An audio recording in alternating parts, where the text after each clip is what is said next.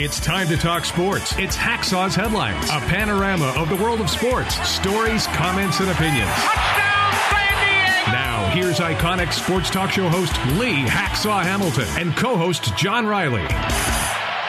Who wants to talk sports? We do. It's a Thursday afternoon up and down the West Coast from our studios in San Diego. We welcome you to Hacksaw's Headlines, our weekly podcast. This is Lee Hacksaw Hamilton, along with my co host John Riley headed towards Super Bowl weekend. John, are you ready for some football? I mean, this is a, one of the greatest times of the year. We got the Super Bowl coming up, and we were just talking about all the NBA trade deadlines and the Padres news. I mean, there's just so much going on right now. But the Super Bowl is the prime story, and yeah, a matchup of two number one teams. Before we start, and we do have a lot of topics on the table, as John just alluded to. John, tell everybody about the Fans Forum, how they can get involved involved at the end of our podcast today. Tell them how they can subscribe for all the new things that we are offering on Hacksaw's Headlines. Okay, so um, yeah, if you want to get involved in the fans forum, maybe you got a take on the Super Bowl that you want to share with Hacksaw, just type in your question or comment on the uh, live stream on either Facebook or on YouTube. We'll get you involved in the fans forum segment at the conclusion of Hacksaw's Headlines. And be sure to subscribe. You can subscribe wherever you get your podcasts. And also, you can subscribe on YouTube and click on that bell. You get the updates. And, and guess what? We got Hacksaw. You're now on TikTok and you're on Instagram too. So, you know, subscribe, follow, like, and share wherever you can. And check my website for my Super Bowl preview. It'll be coming tonight. I write on the website every day, leehacksawhamilton.com. If I were on the radio, Here's what's going on in the world of sports. Here's what Lee Hamilton and John Riley think. Let's start Super Bowl Sunday. Okay, so we've got two great quarterbacks lots of great defenses and great receivers, but really it's the head coaches that are the most intriguing. You've got the innovator in Andy Reid and one of his pupils from a number of years ago. I mean, this is going to be really interesting. Let's talk about the coaches first of all. Andy Reid against Nick Sirianni. You got the teacher, you got the pupil, you got the coaching legend versus pretty much the raw rookie. Andy Reid, creative, conservative, against a guy who's brash and loud. You can't be more polar opposites than Andy Reid and Nick Sirianni are as it relates to the deportment on the sidelines. Andy Reid's had a spectacular career, first with Philadelphia, now with Kansas City. Nick Sirianni has really served very well as key assistant coach a number of different places, has learned on the job, and has put this thing in place. And they both arrived from opposite street corners. Andy Reid's career record is 268 and 154. 24 years as a head coach. One ring in the Super Bowl now for the fourth time over the course of his career. Dynamic guy and his ability to create X's and O's that fit what he has on the field. Nick Sirianni, he's 25 and 12 in two years as the head coach of the Eagles. This guy used to be here. He was on Mike McCoy's staff as a young assistant coach with the San Diego Chargers, and he was a quarterback coach and really learned quickly. Then he went and he worked in Kansas City for Todd Haley. Todd Haley at one point was a real bright light offensive coordinator, became head coach of the Kansas City Chiefs. And then Sirianni wound up in Indianapolis with Frank Reich, whom he was with in San Diego, and learned a lot more about the passing game. These guys just come very from very opposite directions. Sirianni was a college wide receiver at Division III Mount Union in Ohio. Andy Reid was a legendary offensive lineman, one of the hogs at BYU. These guys are just mystical. So we'll, that's one storyline. Let's go to the next storyline because we got all types of different matchups here that we want to discuss. We'll talk about the quarterbacks, John, as you just mentioned. Uh, you got Patrick Mahomes, who I think is on a career path to the Pro Football Hall of Fame, and that's something to say after just five years in the league. You got Jalen Hurts, who in two years has made himself not just a running quarterback, but has made himself a very dangerous and accurate down the field thrower. Their statistics are unrivaled. What these guys have accomplished this year is phenomenal. Going into Super Bowl Sunday afternoon, Patrick Mahomes this year has thrown for 5,714 yards. 45 touchdown passes. There's not a pass he won't try to make. And, and now he's close to 100% healthy. It will be interesting to see how much he moves the pocket. Because when he is able to create out of the tackle to tackle box, he's even much more dangerous than he normally is. Uh, he's 10 and 3 in postseason. The most important time of the year, this guy ratchets it up another level. His career record is 74 and 19. He's dynamic, no doubt. He's a dynamite quarterback. Jalen Hurts, 4,700 all purpose yards this year, throwing and running. He's accounted for 47 touchdowns this season, which is a phenomenal statistic for a young quarterback. This guy is 16 and 1 this season. You take out the two games he was injured that they lost, 16 and 1 when everybody's gunning for him. And he's grown. When he came out of Oklahoma, he was more a runner than he was an accomplished thrower. Now he's become very accurate, very dangerous, and his ability to run, and they do design runs for him, makes him scary to defend because he's not in the pocket just looking to throw. He'll run quarterback draws, he'll run run pass options, he'll run options off the edge. Uh, dynamic, dynamic athlete. So the quarterback matchup, to me, is just spectacular. Let's talk about the guys they're going to throw to. Okay. Travis Kelce, Hall of Famer. Nobody mentions his name in the likes of Kellen Winslow or the great other tight ends in the history of the National Football League. Kelce's got 134 catches this season, John. Just a staggering statistic. He's got 941 receptions in the course of his career. Nobody mentions him with the superstars of yesteryear. He's kind of recreated redesigned the tight end position, got 84 touchdown catches. Philadelphia, they come at you with a lot of different guys. That's DeVonta Smith, the former Heisman Trophy winner. He's backed up by A.J. Brown, who they got in a trade from Tennessee. And those two guys have just been electric. DeVonta's got 105 catches this season, and A.J. Brown's got 95 receptions. And then they throw to their tight end. Dallas Goedert, he's got 65 catches. So when Jalen Hurts starts to go through his progressions, choice A, choice B, choice C, and they all kill you. And then, by the way, they do run the ball. We haven't talked defense. Defense is going to play a key role in the Super Bowl game. Let's talk about Chris Jones. Let's talk about Fletcher Cox. Let's talk about the dynamics of what these guys do. Fletcher Jones, or I should say Chris Jones, best defensive tackle hyphen defensive end that's out there. We'll just talk about the situation Jones, 17 sacks this season. What a load. I don't think I've ever seen anybody as big be as good as he is at 6'6, 298. And he was kind of a mid round draft pick by Kansas City coming out of Ole Miss. He was not a marquee guy. Fletcher Cox has been there for a long time 67 quarterback sacks for the Eagles, 6'4, 310. And of course, the statistics, we've talked about this over the last couple of weeks. Philadelphia's got 78 quarterback sacks this season, 31 takeaways. Kansas City, tell you, they, they send a lot of different guys. They got 62 sacks amongst all their pass rushers, and they got 24 takeaways. So defense, to me, is going to be a critical part of the equation. And then let's talk about the guys that put these organizations together. We'll talk about the general managers. These are not household names by any stretch of the imagination. Brett Veach at Kansas City. We asked the question way back on Labor Day weekend what will life be like after Tyreek Hill in Kansas City? Well, life's turned out pretty good because they took all the money they could not pay Tyreek Hill and they spread it across the table and they went out and got people. I mean, they went out and got J.J. Schuster Smith, the ex USC star. He's become not only an accomplished receiver, but he's a big body blocker down the field. A very dangerous guy. And then they went out and got Marquez Scantling. Scantling, it took him a while to get and be an established NFL receiver in Green Bay. Scantling has been a, a game changer there in Kansas City. And on top of that, they got 12 guys from the draft that are playing this season. What a job Veach has done. Nobody knew who Isaac Pacheco was. He was a quarterback in college, and they've made him a tough guy running back. And they went into the marketplace, and they got Trent McDuffie, very good cornerback, University of Washington. He started from the minute he got there in training camp. And George Karloff, Karlaftis, pass rusher, who's the third name nobody ever talks about in Kansas City's pass rush. That's a really good team that Brett Veach has given to Andy Reid. Howie Roseman, well, he's the one that's cited and drafted Jalen Hurts. Thumbs up to him.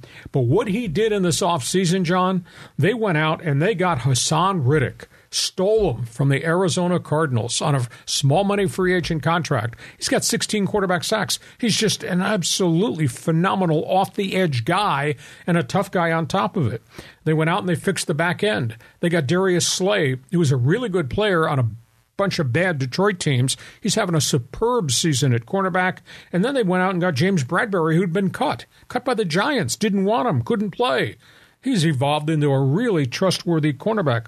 So these guys, the general managers, never get any accolades, but they should for what they've done in terms of putting the finishing touches on the rosters and what they have given Sirianni, the head coach in Philly, and the legendary Andy Reid in Kansas City. I threw a lot of data at you, but yes, uh, the bottom line is two great quarterbacks, two tremendously creative head coaches and defenses are coming to get your guy, and what the hell you're going to do about it. Give me your reaction to the plethora of information I've just laid at your front door. I know. Well, you that's right off the, the high speed sports wire right here, I'll tell you. But uh, you know, we kind of know a lot about the stars on the Kansas City Chiefs team because they've been there in the playoffs every year. Where with Philadelphia, you know, they, they weren't around much the last couple of years. I'm starting to learn more about the team, more about the players. Jalen Hurts really impresses me. The more I learn about him, the more I learn about his backstory and the different things he's had to go through, I think is just tremendous. But I'm curious on your take, as I know you're a big fan of Andy Reid. What do you think he's cooking up for this Super Bowl? Do you think he's got some crazy plays um, designed that we're going to see on Sunday? I think we're going to see Sunday afternoon formations that we have never seen. I think they're both going to do it. Mm-hmm. I mean, it wouldn't stun me to see them line up Kelce as a, as a running back, Pacheco as a wide receiver, McKinnon, who's become a really trustworthy third down guy, as a slot guy. And I have no doubt – that Kansas City is going to move the pieces around to try to create confusion in the Philadelphia off, uh, defense. Also, think you're going to see tempo because a one way to slow down pass rush is go snap, snap, snap at the line of scrimmage, call the play at the line of scrimmage. And I don't think crowd noise is going to be as bad the, in the Super Bowl. It's an event, it's not a home crowd. So I think that Patrick Mahomes is going to be able to run his stuff. And in terms of Philadelphia, they're just going to line them up and they're going to knock them off the line of scrimmage because that's how Philadelphia plays. They do that with their offensive line, guys that you, hardly anybody knows. They have an Australian rugby left tackle who's become a star. Awesome. Nobody knows him. They got Landon Dickerson. They got Lane Johnson, who I think is one of the best offensive linemen and gets no accolades. Uh, so Philadelphia is big and burly, and they're going to just push and then you got Hurts and all the dynamics and all the people. The one the one difference is that Philadelphia will line them up and knock you off like bowling pins at the line of scrimmage. So Miles Sanders and those other two guys can run the football. Sanders has over 1,600 yards rushing. Nobody talks about him. So I, I think you'll see some real creative juice from Kansas City. And I think Philadelphia is just going to be South Philadelphia street tough in how they're going to approach the football. And defensively, where is Chris Jones? How are you going to block him? Where's Fletcher Cox? Where is Reddick coming from? How are you going to block them? These quarterbacks are going to be under siege. Yeah, and then you still have the two Kelce brothers, you know. So what's going to happen on Thanksgiving next year with these two guys? And I saw a picture of Mama Kelce. She's got a jacket with green on one side, red on the other. It's like you know the Nola family from the World Series or the National League Championship Series. Somebody is going to be leaning across the table on Thanksgiving Day in the Kelce household. Um, Here's my ring my Super Bowl ring, please pass the stuffing. Yeah, exactly. So this is just so many interesting stories here, and you know the Super Bowl is always a spectacle. I mean, what do you what do you do for the Super Bowl? Do you get together with friends and family, or what what, what do you usually have planned? I've gone to cul-de-sac parties in my neighborhood in Rancho Bernardo, but I like to watch the game. I don't need 26 people talking, laughing, drinking in front of me. So I usually go home right before kickoff, watch it, go then go back at halftime mm-hmm. and have my second round of food and drinks.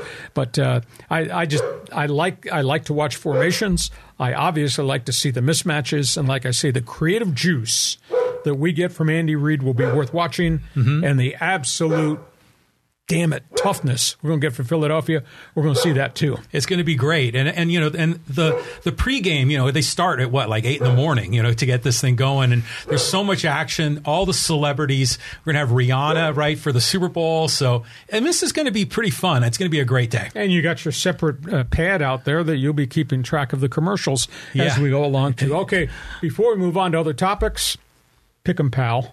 Pick 'em, pal. Um, okay, so we got to talk about Roger Goodell because there's a lot of controversy going on in the league with all of these concussions. I mean, both of these quarterbacks have been hurt earlier this year. They've gone through their trials and tribulations. We've got Tua with the concussion problems in, in Miami. What is Goodell doing to address this problem? Well, he got he got firestormed with questions. Uh, the commissioner's weekly or annual press conference, he really got bombarded with questions. He had some unique answers, though. Uh, first item first, you talked about Tua. 32 different quarterbacks had major injuries this season in the league. Some of the teams had to go through four quarterbacks. it's just the nature of the game. The concussion number was up, John. It was 149 concussions this year, up from 122 last year. However, Goodell's response is they have changed the protocol so much that there's so much in depth evaluation if a player gets dinged they're now likely to find even more concussions just because of their way of approaching it.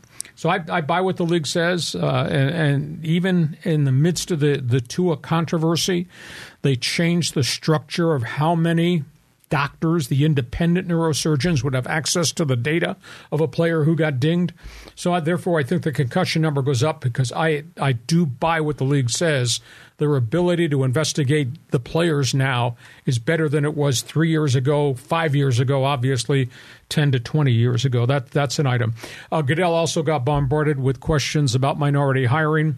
Uh, there are still two head coaching jobs that are open, won't be filled till after the Super Bowl next week. Arizona, Indianapolis. There are currently six minority head coaches, which is about the max it's been.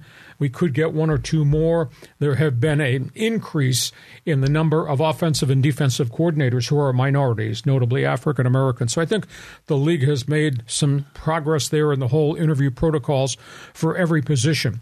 Uh, John, if you own an NFL team and you're going to hire a new president, you can interview whom you want, but you will interview some significant minorities the league will recommend. And that holds true for general managers, that holds true for head coaches, and any of the three coordinator positions. You must interview multiple minorities that the league has recommended or that you want to bring into the mix for conversation. So I think the league has, has, has done a decent job. Interesting story that really nobody paid any attention to. Uh, you know, the NFL, quote, at the end of the season, flexes the TV schedule. Well, they'll take certain games and say, this is going to be our featured game this weekend. Might be on a Sunday night game, etc. They're going to start that for Monday night football. Uh, so the league will have the ability, the back half of the schedule, to say, we're taking that game out and we're putting a marquee game in on Monday night. It's all about TV ratings. And next year, they're going to evaluate maybe doing it the same thing with the Thursday package. Uh, Amazon had the Thursday package this year. Numbers were not really great, but the demographics hit the jackpot. They're younger demographics. They wanted they wanted young viewers 18 to 25, 18 to 34. Those numbers were really higher, but because it's subscription, not on free TV, they did not get the kind of viewership, mass viewership numbers uh, that they'd had in the past. So that that's where the league is right now. But his press conference was kind of was kind of steamy. A lot of heated questions about minority hiring, a little bit about concussions, but I, I think the league's doing a good job. Your reaction? Well, it, you know, it's interesting that the young demographic was on Amazon because it's all going streaming. I mean, that's where everything is going. And, uh, you know, us old coots, we're watching it still on the cable uh, channels.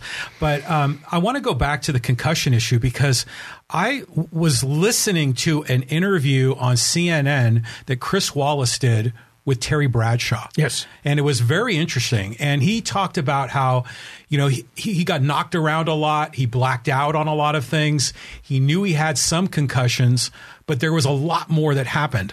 And they asked him, is the NFL, is pro football a very dangerous sport? And Bradshaw paused and he said, it's dangerous, but I wouldn't say it's too dangerous. but you know, Bradshaw maybe might be missing a few marbles in his head too. So, what No, do you it's think? interesting. He sometimes the stuff that comes out of his mouth is a little sideways, and you say, "Ooh, where'd that opinion come from?" But uh, you know, obviously, when he played and started in the '70s into the '80s, is a very different game.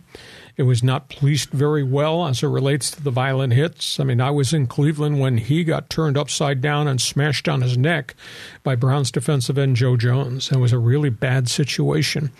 Uh, but but I, I think the league has taken tremendous strides forward.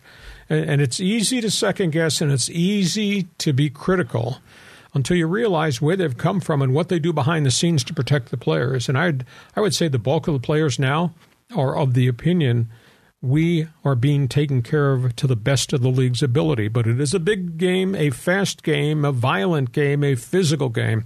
So you're going to get guys, but uh, who get get dinged.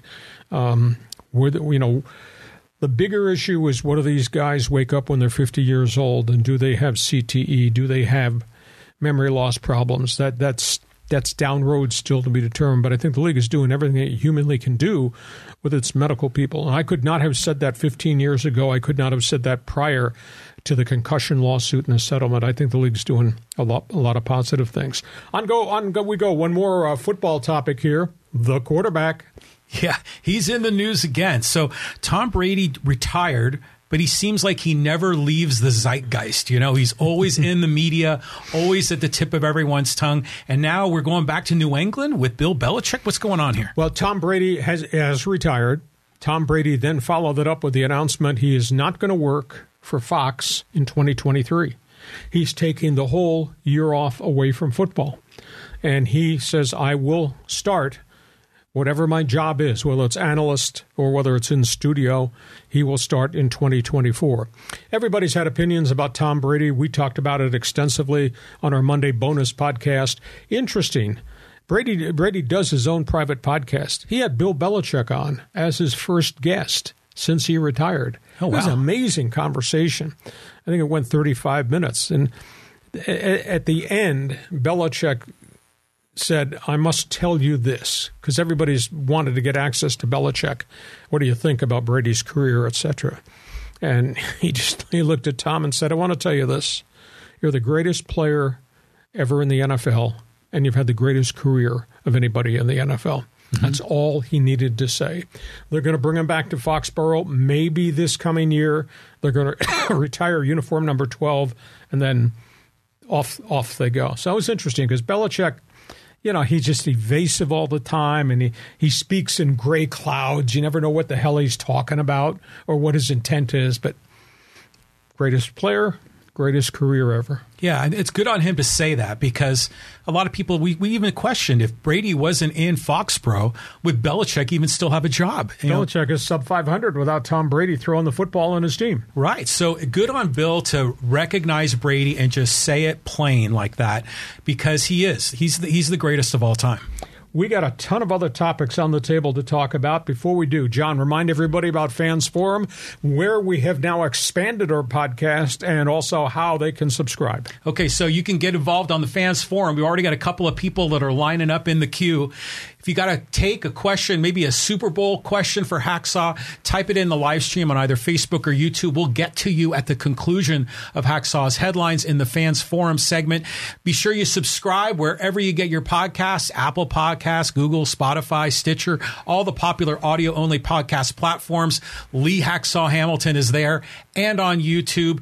Click on the subscribe, click on the bell, get the updates, like, share, follow. We, I mean, everything. You know, just get involved. We invite you to be part of the crew. Yeah, this thing is really blowing up because of you people. One other note if you like sports, and you must, you'll like my website. Please take a look at it. It's all written, it's a ton of information every day. LeeHacksawHamilton.com. From football, on we go to basketball. Holy cow, what a 48 hours we've had in the NBA. It's been incredible. I mean, you were just saying you were in the shower and then like there were four trades by the time you came out of it. So it's been bananas. And the Westbrook rumors we've been talking about for months, and finally he gets traded. So I, I really want to hear your breakdown of this trade because this has major implications for the Lakers.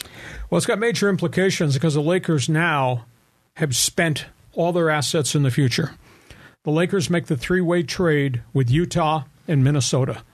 The Lakers trade Westbrook. The, the last thing we saw about Westbrook was a blow up on the court the other night with Darvin Ham and with one of assistants, Phil Handy. Him sitting on the bench pouting. Lakers are 25 and 30. They trade Westbrook. He's gone. They trade a future number one draft pick. They're gone. They deal two of their younger fringe forwards. They're gone. Westbrook goes to Utah. Minnesota sends D'Angelo Russell, who used to be here, was a high number one pick that the Lakers gave up on. D'Angelo Russell comes back here as a rental for the final half of the season before he becomes a free agent player. So at, at the end of the day, the Lakers are still 13th in the NBA West. I don't know that getting whom they got, D'Angelo Russell, Malik Beasley, a three point shooter, and a backup center, Jarred Vanderbilt, whether that propels them back into the playoffs. And even if they get into the playoffs, they're still in the play in game. Teams 7, 8, 9, and 10 have to have a one game before to see who qualifies to move on. I just don't know that they're a team that can go deep in the playoffs because they're supporting cast. It's, I'm sorry, John. It's like moving the chairs on the Titanic. Instead mm-hmm. of putting them over here, we'll put them over here, but the ship's going down. Um, the whole Westbrook thing turned out to just be a, a, bad experience, but the whole operation of the Laker franchise under Jeanie Buss has turned into a bad operation. I mean, yes, they got LeBron and yes, they got Anthony Davis, but they got nothing around them. And now they have no assets going forward because all their picks are gone and they've taken on all this additional salary. That's my response. Good riddance to Westbrook. He's just no longer the player he was at Oklahoma City. Utah may buy him out. Um, but I guess it surprises me that that was the marquee trade and who they got back. D'Angelo Russell was here before, and you didn't like him. Now you bring him back, and he's he's a half year rental because he's a free agent at the end of the season. Well, D'Angelo Russell, I think, got into trouble when he was in the Lakers um, clubhouse because he was videotaping people talking about the women they were dating, and that caused a big problem, a lot of bad chemistry. Now he's back with the Lakers, so this is this is difficult.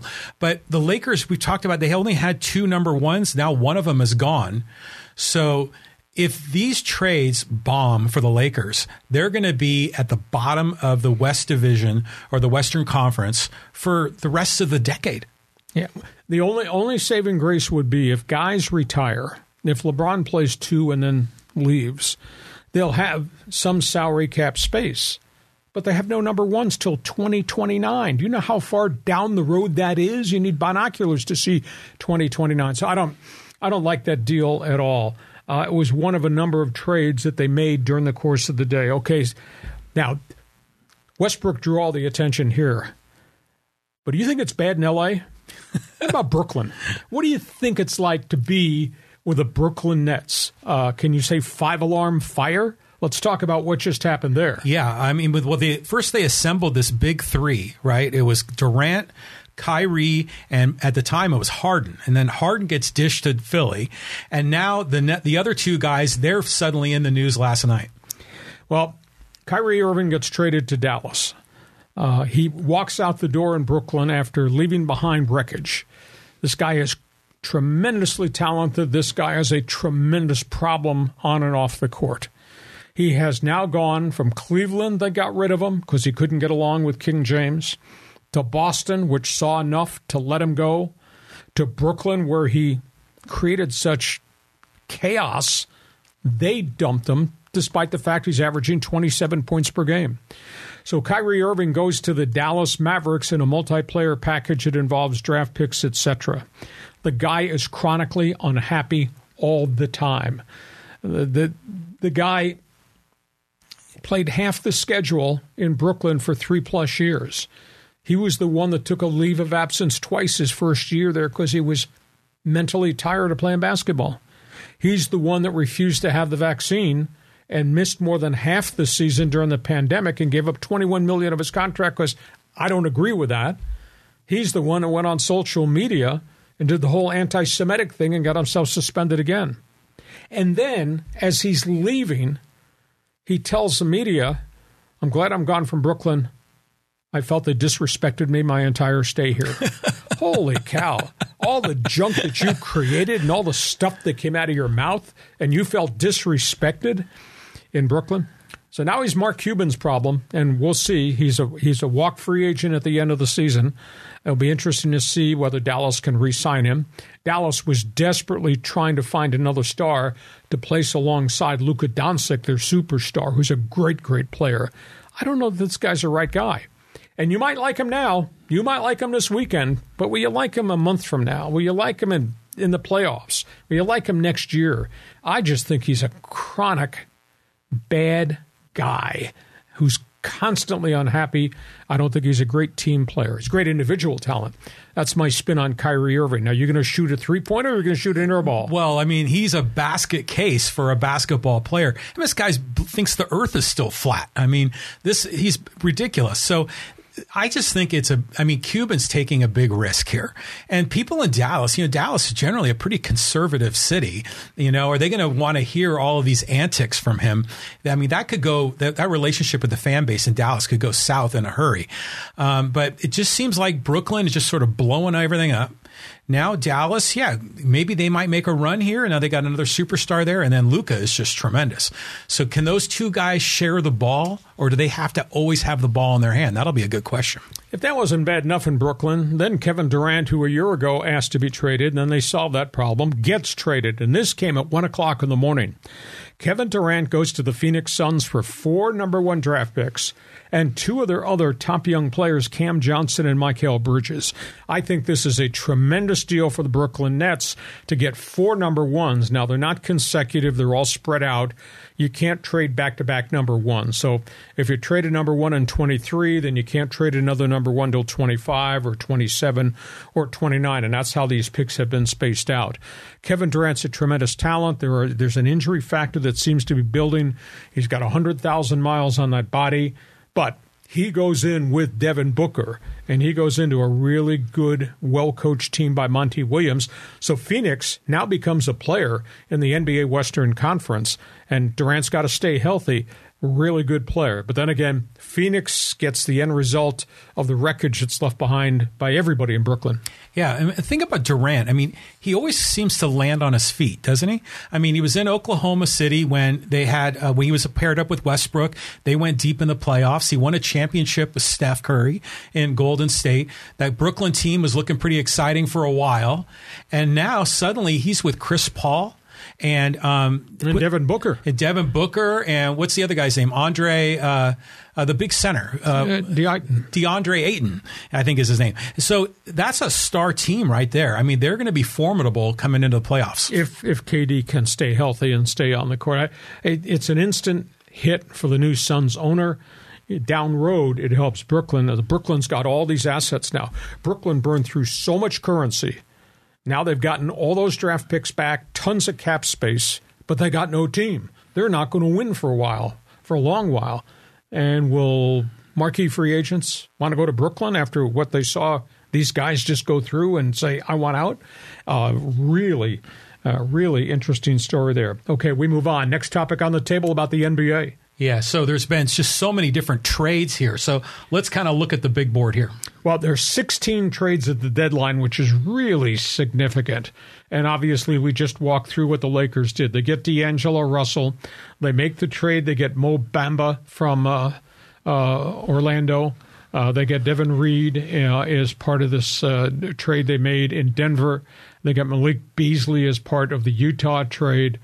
So the Lakers have been really, really active. Now, on the other side of the crypto.com arena, how about the LA Clippers? And this this was really a surprise. I mean, they moved a lot of veterans off their roster right at 12 noon as they were getting ready to close the trade window. And the Clippers go out and get a three point shooter in Bones Hyland from Denver, who had fallen from disfavor, but he he really had a good year and a half run with the Denver Nuggets. And then they get Eric Gordon, vested veteran. He's a three point wing player.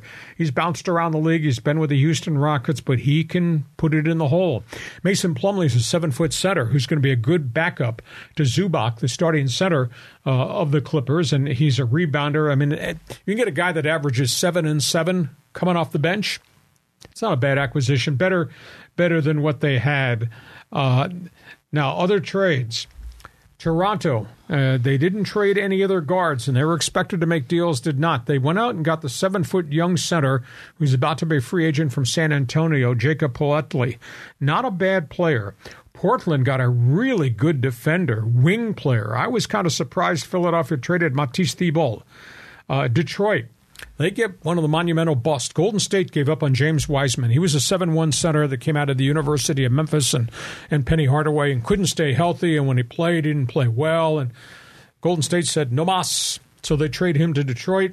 So the Pistons, maybe they got something good, or maybe they got somebody who has, has failed. And in Milwaukee, which has got Giannis, doesn't need a heck of a lot, so they go out and get a street tough guy uh, in Jae Crowder, who's a real grinder banger. And we saw what Crowder did in Phoenix, and before that, what he did in Boston. So I, I, think that's kind of a unique acquisition, but a guy that's got pretty good track record. Response to 16 trades, John? 16 trades. I mean, this is just crazy. I mean, this is a, an amazing day. I love trade deadline time. You know, it's just a lot of fun. All of a sudden, there's a shuffling of the deck. Some teams kind of move up in contention. Some teams take a step back. Um, I like seeing both the LA teams making a lot of moves uh, because they both need to get in better position. Denver looks awfully good this year in the West. So, um, and you know, with all those number one picks that uh, Brooklyn has now, I bet Jeanie Buss is on the phone. You know, let me see if we can get pick up some more of those draft picks. The Lakers are desperate; they need to do something. Well, I think I think the Lakers are in huge long term down road trouble. I tell you what, the Clippers got in terms of firepower to complement uh, Kawhi Leonard, Paul George. I, I'm pretty impressed. Steve Ballmer just put the money on the table and said, okay, these are the guys they want. Now, if you're asking who they get rid of, let's look at the list here of the guys who got, got moved here at the deadline. Westbrook, of course, goes to Utah. Uh, Thomas Bryant was traded to Denver, the big center. He was adequate. He wasn't a difference maker, but he was adequate. A little bit surprised they gave up on Patrick Beverley. He went to Orlando in the Mo Bamba trade but Beverley might have worn out his welcome. You know, he he's kind of high octane, high maintenance. Kind of, I think he wears you out emotionally. uh, in terms of the Clippers, uh, they say goodbye to Reggie Jackson. He went to the Charlotte Bobcats in the Plumlee trade. He had a really great season last year, but has not been able to duplicate it again this year. They gave up on John Wall, and they're sending John Wall back to Houston in the Eric Gordon trade. Houston got rid of Wall last year. Wall didn't play last year. They didn't want him. So he said, I'll sit out the season. You try to work a deal. So they shipped him to the Clippers, and he was in and out of the lineup and in and out of the doghouse. So I sent him back to Houston, and then they flipped uh, Luke Kennard, uh, the three point shooter, to Memphis. So chemistry change, obviously. I, I think with the Clippers and just moving the, the chairs in the Titanic as it relates to the Lakers. If I'm wrong, yell at me. no, this is good stuff because we thought that Patrick Beverley was going to be kind of a um, a pest, right? He was going to be one of those role players that could, you know, fill in the gaps, you know, between LeBron and AD and Westbrook. So he gets jettisoned out. I was really intrigued when the, the, Clippers got John Wall because he had a really good run in Washington for the Wizards. And I thought, man, this guy could be a really g- great piece, but he, he was out of the league for a while. So um, it's just it's just interesting how these teams make bold moves, and a lot of this has salary cap implications at every step of the way. True, and I think it's intriguing to me. Nobody will talk about it. Are they trading for talent? Or are they just trading to get out of bad contracts and create cap space? I, some of these deals, I mean, that's that's what this is all about. Now you see after the trade deadline, I traded for this guy, and I'm going to buy him out, and he can leave on the street corner, and we'll get the salary cap break uh, a year from now. So it's it's fascinating to watch. Now the other big story is what happened in Los Angeles the other night, and we've seen some great moments and great events in the NBA. John, we're talking about King James ascending to the throne as the NBA's all time leading scorer. And I tried to think back as I watched, and it was so electric. Every time he touched the ball, the fans were waiting for something spectacular. Is there going to be a long three point shot? Is there going to be a drive to the bucket? Is there going to be a slam dunk? Is there going to be a reverse pivot fadeaway jump shot? He put on a show as he passed Jabbar as the all time leading scorer. And then they stopped the game and it's absolute bedlam in the arena. And here comes Kareem off the courtside seat with the basketball. And here's the commissioner, Adam Silver. I mean, it was he was electric. And in this building, this is what Laker basketball is all about: events. LeBron, Kobe's 60 points in his final game, Kobe's 81 point game. Magic Johnson doing what he did in Showtime. Prior to that, Jerry West, Elgin Baylor, Wilt Chamberlain. Holy cow.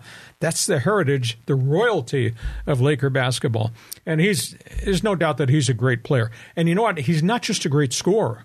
He's fourth in the league in assist all time. All time. And at age 38, playing the kind of minutes he's playing and there's no let up. He gets dinged, he takes a night off, he comes back and just plays with more passion.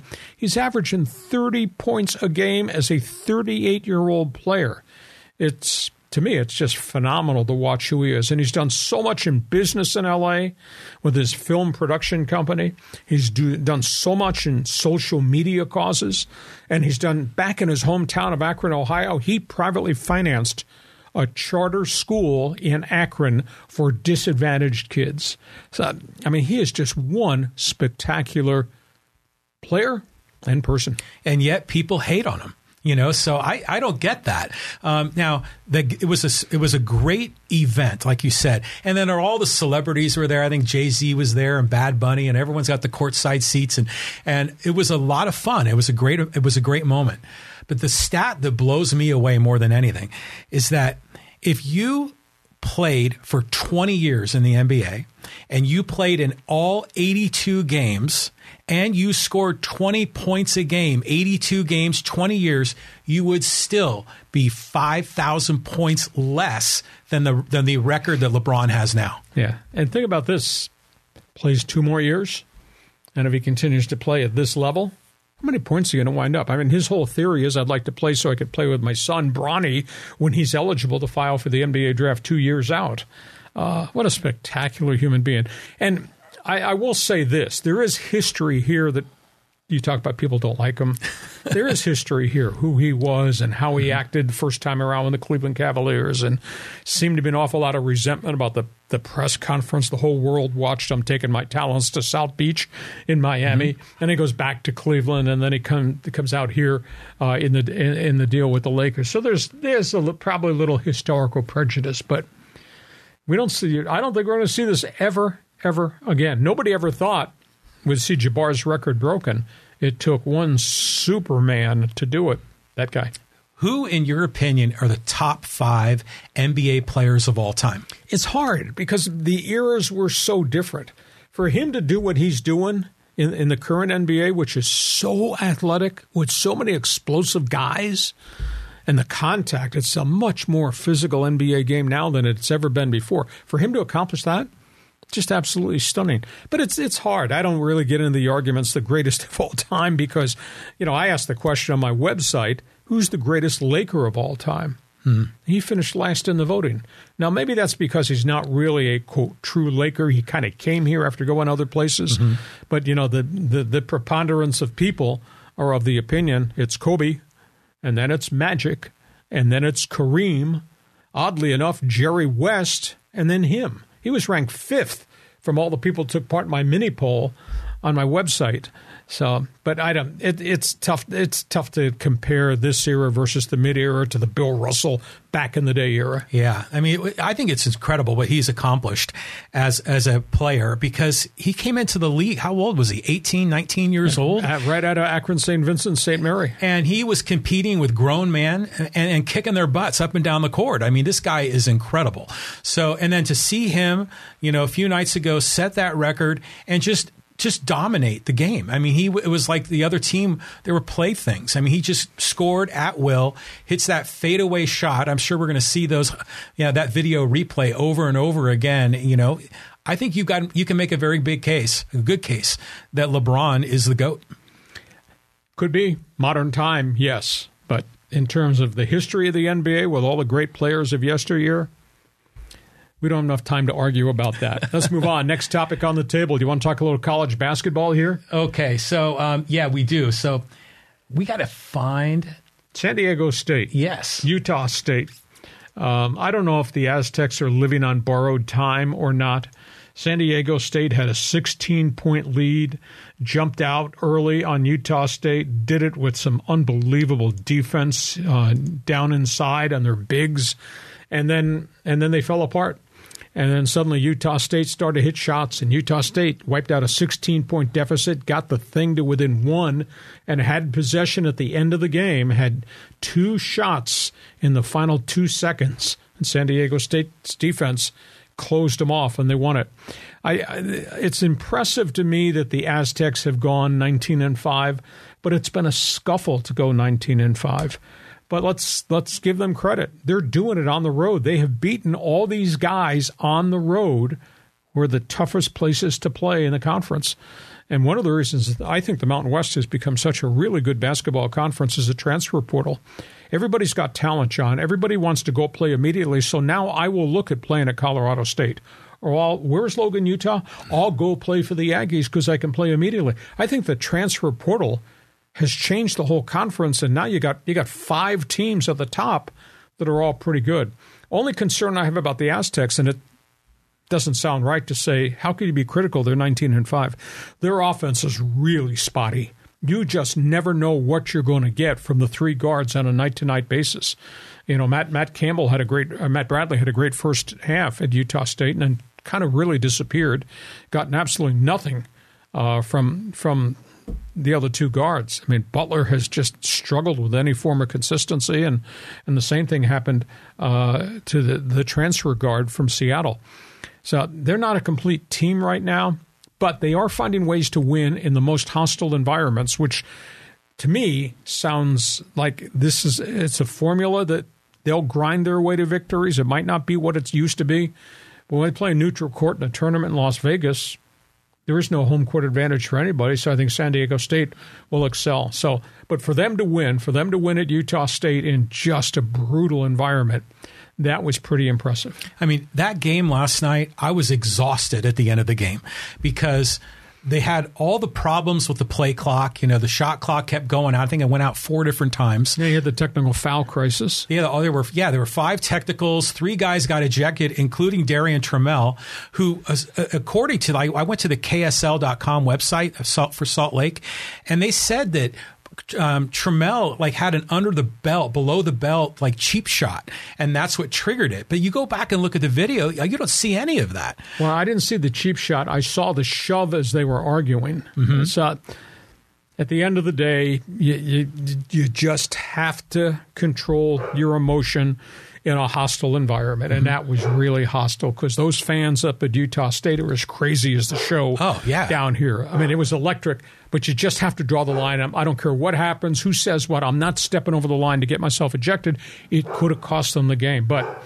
Matt Bradley came back and saved him. The the bigs really played well defensively, that saved him. So I, I just think the Aztecs, although it's not pretty, they just continue to win these games in really tough road environments. And this started way back in the non conference schedule early when they were in Maui. Mm-hmm. Those were really rugged games to play against highly rated Arizona and what they did in the fist fight with Arkansas and all that. So Aztecs are playing well. They're not playing as a complete team, but they're gonna they're gonna get it done. They'll be in the NCAA and they'll be seeded, and then we'll see as as you know February turns to March what they can do when the curtain goes up on March Madness. Yeah, Jaedon LeDee looked really good last night too. He had a double double, if I recall, and um, you know they're bigs. Yeah, you know it's funny. Mensah didn't really. You know he had a great night against. Um, was a couple a couple of games ago. Yep. He was terrific.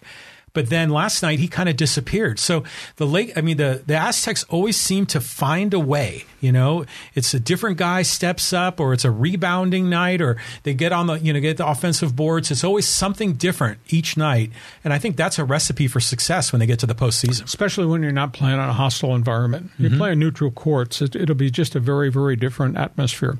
Okay, from basketball, let's go to baseball because we got some late breaking stories here. Oh yeah, so um, so Yu Darvish just I mean came out of nowhere this deal, which just shocked me. Um, so he he gets extended. Peter Seidler's checkbook seems to be endless. Well, it's opened again, and what they've done is, uh, and there's there's there's a subliminal story here that that's part of this. It's it's signing Darvish to an extension. Now, at his age, wow, Final year of that contract, he'll be 42. I don't know physically what he's going to be like at 42. But what they did was they took what was left this year, they folded it into this extension. They gave him five years added on. So it's a six year, 108 deal. What it does, though, it takes the average salary from 21 million down to 18. Mm. 18 million, and that's what is counted against the luxury tax. Oh, nice. So the Padres, by virtue of getting 3 million clearance with the restructure used contract, are going to fall below that, that second threshold for the time being. We'll see if that changes. But six year contract for a pitcher of that age. Now, he's only had one major injury problem his whole career, and that, goes back years with the elbow. Uh, or maybe you know maybe they're not worried about what years four, five, and six might be like. They got him for value. I mean, think of what Max Scherzer got with the Mets. Think about what Justin Verlander just got with the Mets and they're a little bit older than him, and they, they got him, but they had to commit six years to do it. So it's Peter's money. I'm not going to argue with him. Uh, hopefully, Darvish will stay healthy for at least the next three years. But now they're underneath the threshold, which I think is one of the subliminal reasons that they did this. I don't know what they're going to do with Blake Snell because he's the next free agent that's out there. I think he's got to pitch and he's got to prove he can pitch consistently over a whole season, not the back three months of the schedule. I don't know whether they're going to keep him or not, but Darvish is locked up. Your reaction? I mean, I was blown away when I saw this news. And I, I was listening actually uh, to 97.3 The Fan, and Chris Ello had a good line. He said um, about the only thing that the Padres haven't done is trade for Kevin Durant. I mean, they seem to be signing everybody, trading everybody. This is the golden era, the golden age of Padre baseball. Um, you know, but we're all still waiting to find out are they going to step up and sign Manny? Are they going to sign Soto? Can they get one of those two deals done before the season starts? It seems like anything is possible. My gut feel is they don't get these deals done because I think the players think they owe it to themselves to go out on the marketplace and examine. Uh, what's out there. But you know, it may, it may well be they'd be willing to give Machado a forty million dollar a year deal. I do not think Scott Boras is going to allow Soto to sign anywhere. Boras will try to have him become the first $50 million man mm-hmm. at the end of the 2024 season.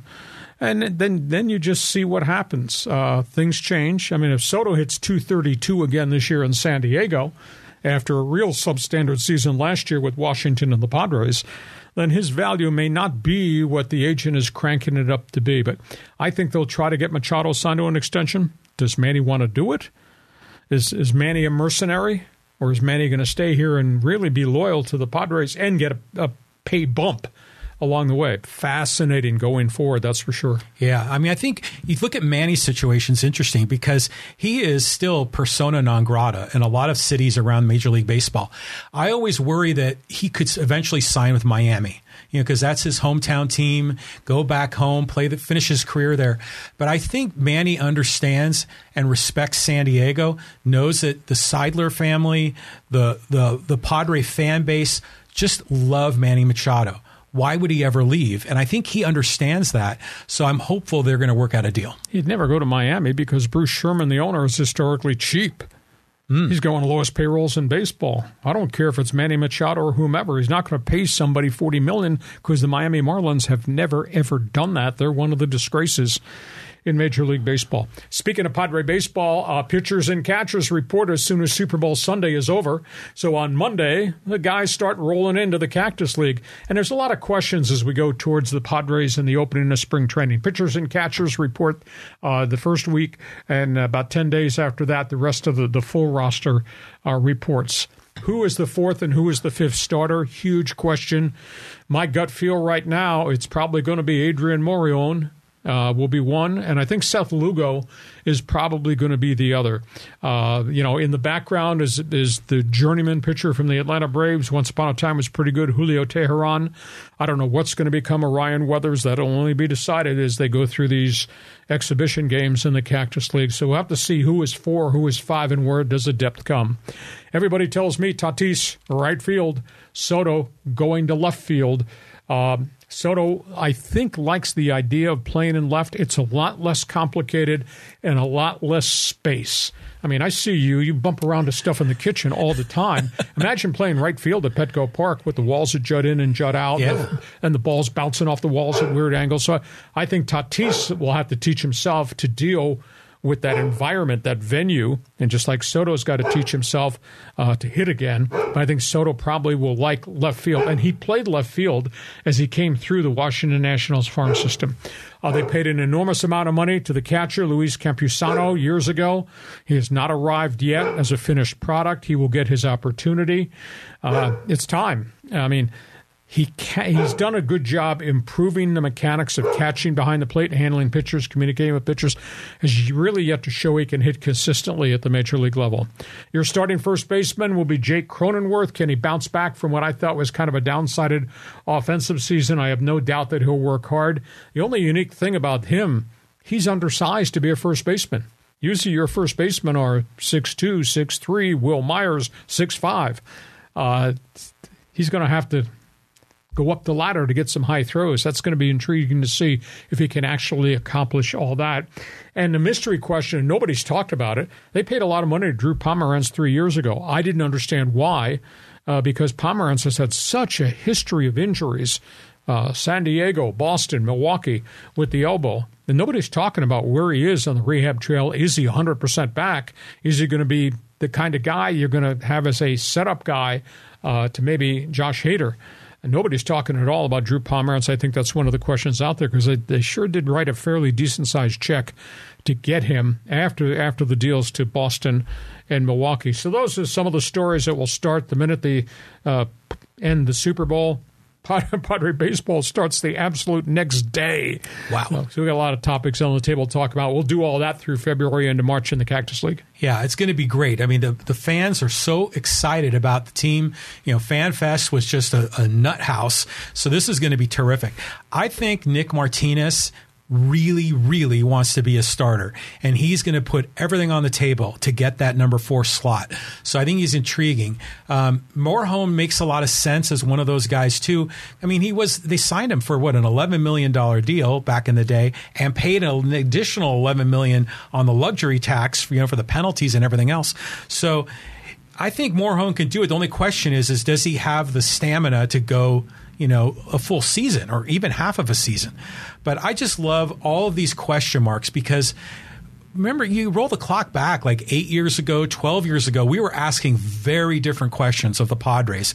And now suddenly we've got a lot of good answers for most of these questions. Well because of established stars. I, I remember years in upon years when i would go with my talk show on 690 and then 1090 to, to the cactus league and the padres spring training camp and everybody would talk about Chase Headley.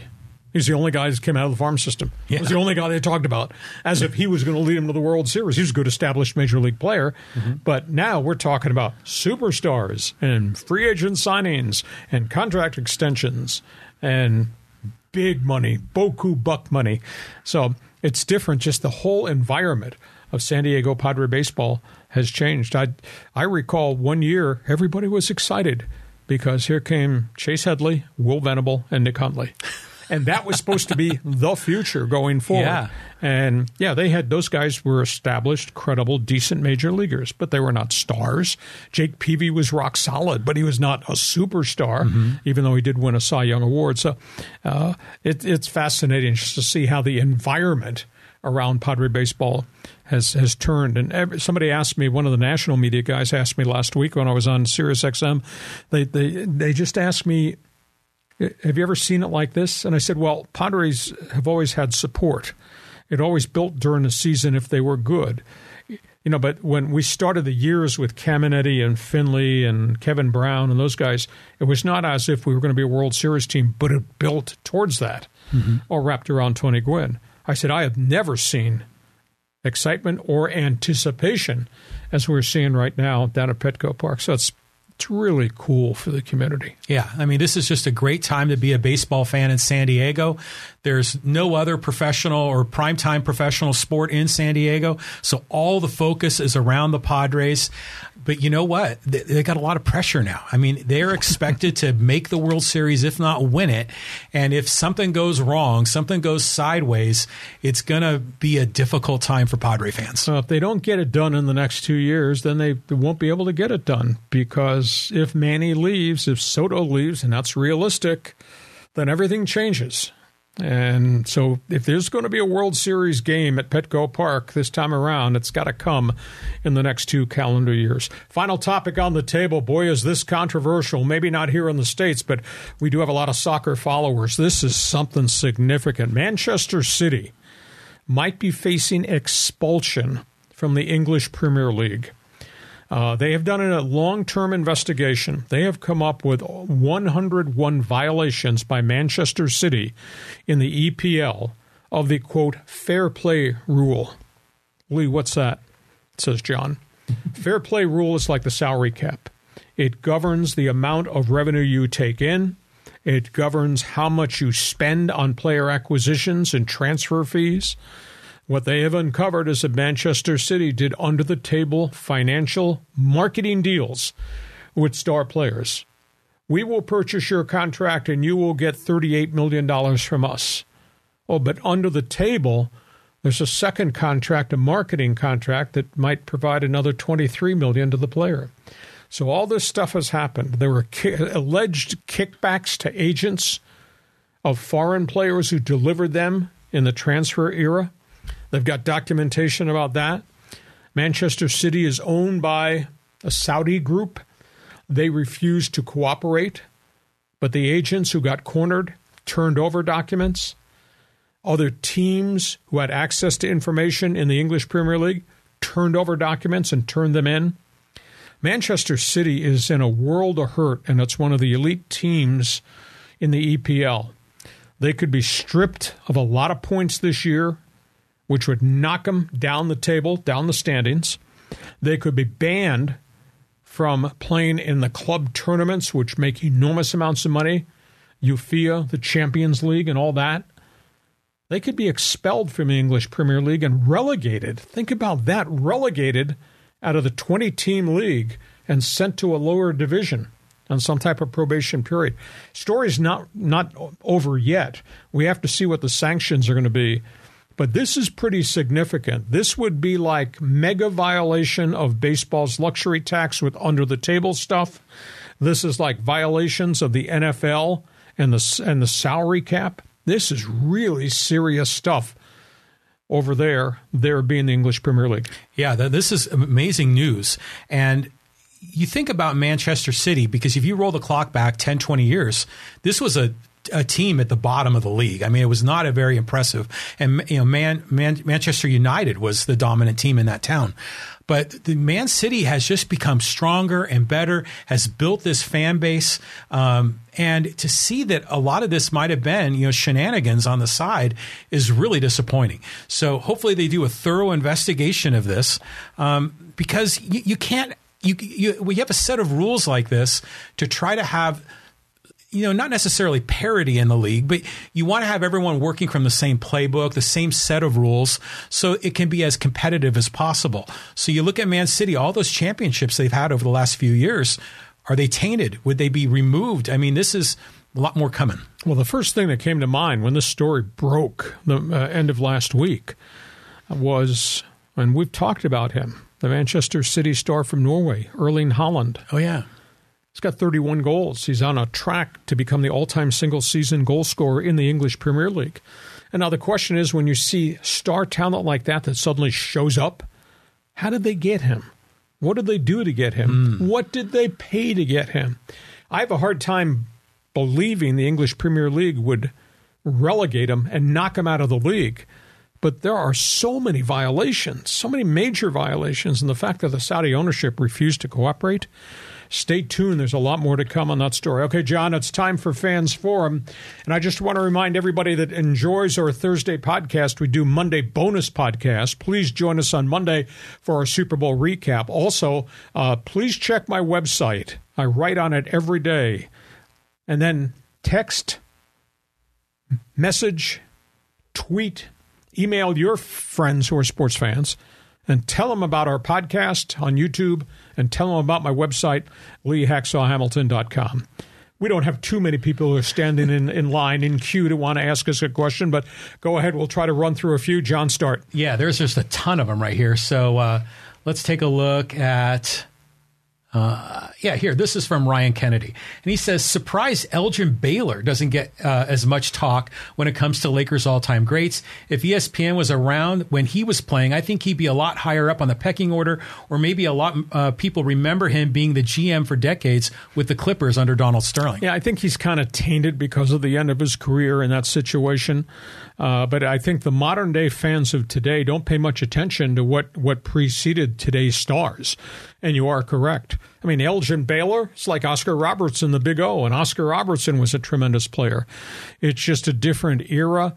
I don't think Elgin, though, is held in the same regard that Jerry West was, but then Jerry West no longer is held in the same regard because here came Magic Johnson, and that begat Kobe, and that brought us Shaq, and then obviously King James. So now you are correct. I mean, he was a legendary, legendary player, but now if you sat down, Ryan, and wrote down the stars who've worn the purple and gold, the ledger of royalty or Laker basketball, John, it's absolutely phenomenal. Going back to George Mikan back in the day when they moved from Minneapolis. Yeah, it's unbelievable. I mean, it's there's so many great players that have worn that uniform. Elgin Baylor, yeah, I think of Elgin Baylor. Wasn't he in those old like Miller Lite commercials? Yes. You know, and and you know, Happy Hairston was spinning the ball, it was like up in the air. That was great stuff here. But there's another comment here from a Laker fan.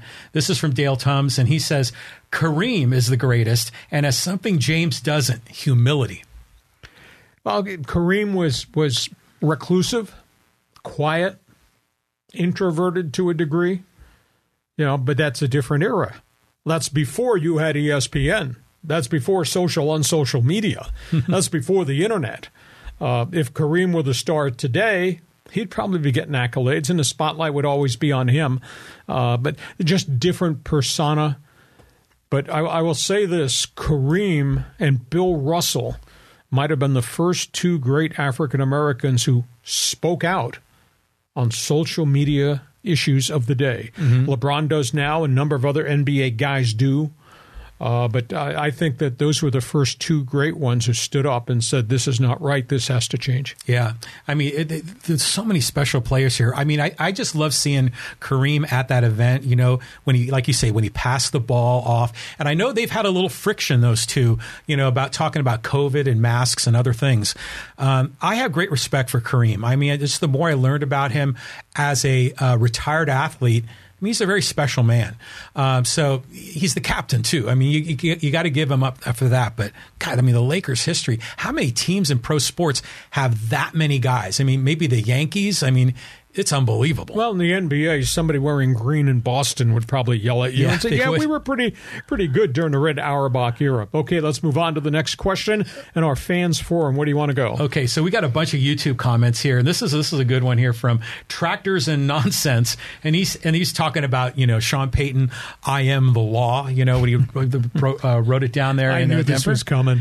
Is this the same coach that sat out a season because he broke someone else's law? Yeah, you're correct. I mean, he was the head coach, and head coaches are responsible for everything, and he was there uh, during Bounty Gate and all that, although it was really devised by his defensive coordinator, Gregg Williams. But he sat out, he came back, he won again. Uh, he's, I think he's probably been forgiven uh, by virtue of all that. It's going to be fun to see what they do in the offseason. His, his press conferences, you know, I am the law. I mean, he just really strong about my team, my way, my philosophy.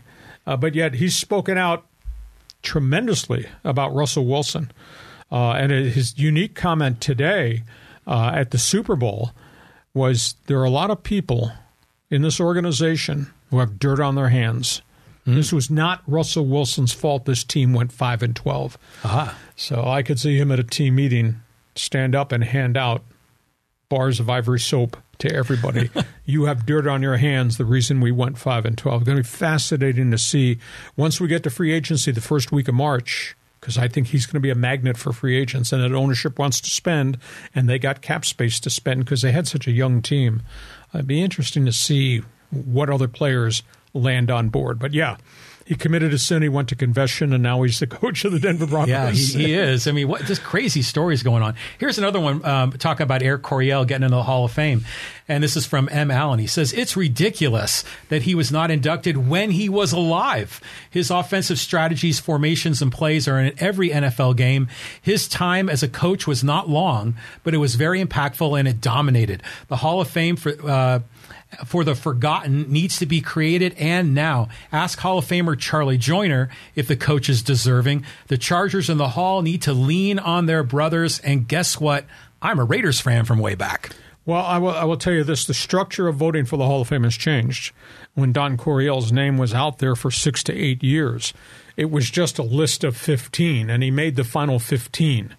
But now the structure has changed. You got the current players, You've got the players of yesteryear, and now you have what they call, I guess it's the contributor class. And that's where Don Coryell's name now falls in, contributor class as a coach. There's no doubt the creative genius of what he was. I mean, I, I think back, the greatest football mind of yesteryear was Paul Brown, Cleveland Browns, Cincinnati Bengals, film, video study, draft, etc. He created what the NFL was about to become more modern day, the entire operation of the Pittsburgh Steeler franchise, who they are, who owns them, whom they hire, who they keep, and just how they progress down the road uh, with all the Super Bowl victories. And obviously, the Raiders have to be part of that equation. But Don kind of fell under a different umbrella because he only won 111 games over the course of his NFL career. He had a sub 500 playoff record, never ever got the Chargers, as great as they were for that four or five year window, to the Super Bowl. And I think people kind of looked and, and held that against him. But I think from the creative standpoint, uh, as as a contributor class member, yeah, I, I think Don Coryell Hall of Fame means an awful lot of sense to an awful lot of people. Yeah, I mean, think of his coaching tree too. I mean, John Madden, um, Joe Gibbs. I mean, a lot of guys uh, are from the Coryell playbook, and I think you could even say that Bill Walsh kind of built on a little bit mm-hmm. of what Coryell did uh, in the '70s. Bill Walsh brought some of that to the '80s in that short passing game. Um, th- this guy is legit. He needs to get in, but this may be his last shot. Exactly. Any more questions there you want to throw at me here before we, you put a lid on this one? Yeah, we got a good one here. This is kind of a long one, but I think this was a great question from 44 Ron 73, talking about the Texans and should they draft a quarterback. And he says, I personally would go defense first because, in my unprofessional opinion, these quarterbacks aren't it. You know, it's talking about Bryce Young and CJ Stroud. Um, either too thin, too small, too inaccurate, or too jumpy in the pocket. Get the defense up to speed, and I mean speed. Then draft a few offensive players. The Niners beat teams up and down with their defense. Um, our defense could be that, and probably more if we pick in the draft right. Get Carter and scare the crap out of the AFC South. Look at the Jags defense. That's what we have to compete with for the next couple of years. Agree. It is a, also a top heavy draft. What Houston could do at number two is trade back. Now, they'd have to be convinced that they're not sure that Bryce Young and CJ Stroud are the real deal, because those are the names at the top of the draft board. You could trade back stockpile picks and go get offensive linemen and go get defensive players. But in this league, last I checked, you still need a quarterback. You mm-hmm. really need a quarterback.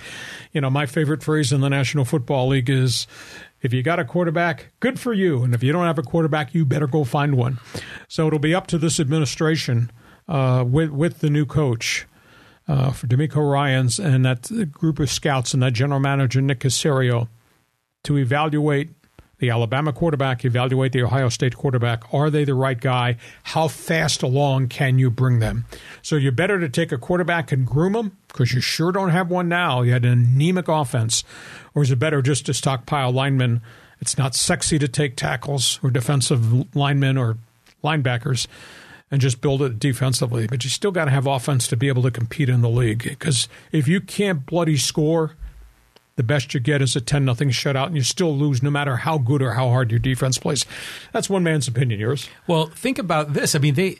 I mean, they had a chance, you know, to to really have that number one pick, but they darn it, they went out there and won the last game of the year, and so I know a lot of Texan fans were upset about it. I think you got to take a quarterback. I mean, you just gotta, um, especially to satisfy your fan base, the ticket, you know, season ticket holders. Um, if it's up to me, I'm going for the kid from Alabama. He's a winner. There's no doubt about it. CJ Stroud, to me, lost a little luster from the middle of the season on through the end. Ohio State had the two bad setbacks at the end of the campaign. Uh, after he lost his running backs, he just didn't seem to be the same quarterback. But that's why you go through Pro Day. That's why you will go to the combines. That's why you will have the private meetings, and then you'll be able to bring them in and talk to them specifically and put stuff up on the on the whiteboard. It'll be fascinating. But we'll talk more draft once we get beyond Super Bowl Sunday. John, before we wrap it up, I'm going to ask you to pick 'em, pal. You got Philadelphia, you got Kansas City. Give me a score. Who is going to win and why? You know, I've been thinking about all this. Is that I just love what Andy Reid does with his playbook and you know some of the creative things that he can do. But darn it, the Eagles are just so dominating. I mean, they're just going to come in, like you say, in the trenches, and they're just going to bulldoze you. They're going to knock you over. I, I'm impressed with Jalen Hurts. I'm going with the Eagles, and I say this is going to be a 27 to 21 game. Not a bad call. Uh, I like Andy Reid. I love watching Mahomes. There's no doubt there's a lot of creative juice wearing red for Kansas City. But at the end of the day, I think I'm picking the guys wear green. I'll say 29 23 Philadelphia. I think it's going to be a real fun Super Bowl. Hey, hope you've enjoyed our extended Thursday podcast. We are here every Thursday. We do bonus coverage. We'll be back on Monday for our Super Bowl recap, and then we'll turn the page and we'll go to spring training. And then we got the draft to talk about. There's always topics on the table. Hope you enjoyed our coverage of the NFL, what we did on NBA trade deadline day, the news and notes in baseball, as well as soccer. John, have yourself a great Super Bowl weekend. We'll be back here in our San Diego studios on Monday. It's going to be a fantastic weekend. This is a, like a national holiday. So hope you enjoy our podcast. Please check my website, leehacksawhamilton.com. And I want you to text and I want you to tweet and I want you to email all your friends and introduce them to what we're doing on our YouTube channel and what we're doing on my website. Have yourself a great sports weekend. Thanks for being with us. Join us again for Hacksaw's headlines on YouTube, Facebook, and Twitter. And find the audio version on your favorite podcast app. Touchdown, San Diego! For more content, go to leehacksawhamilton.com.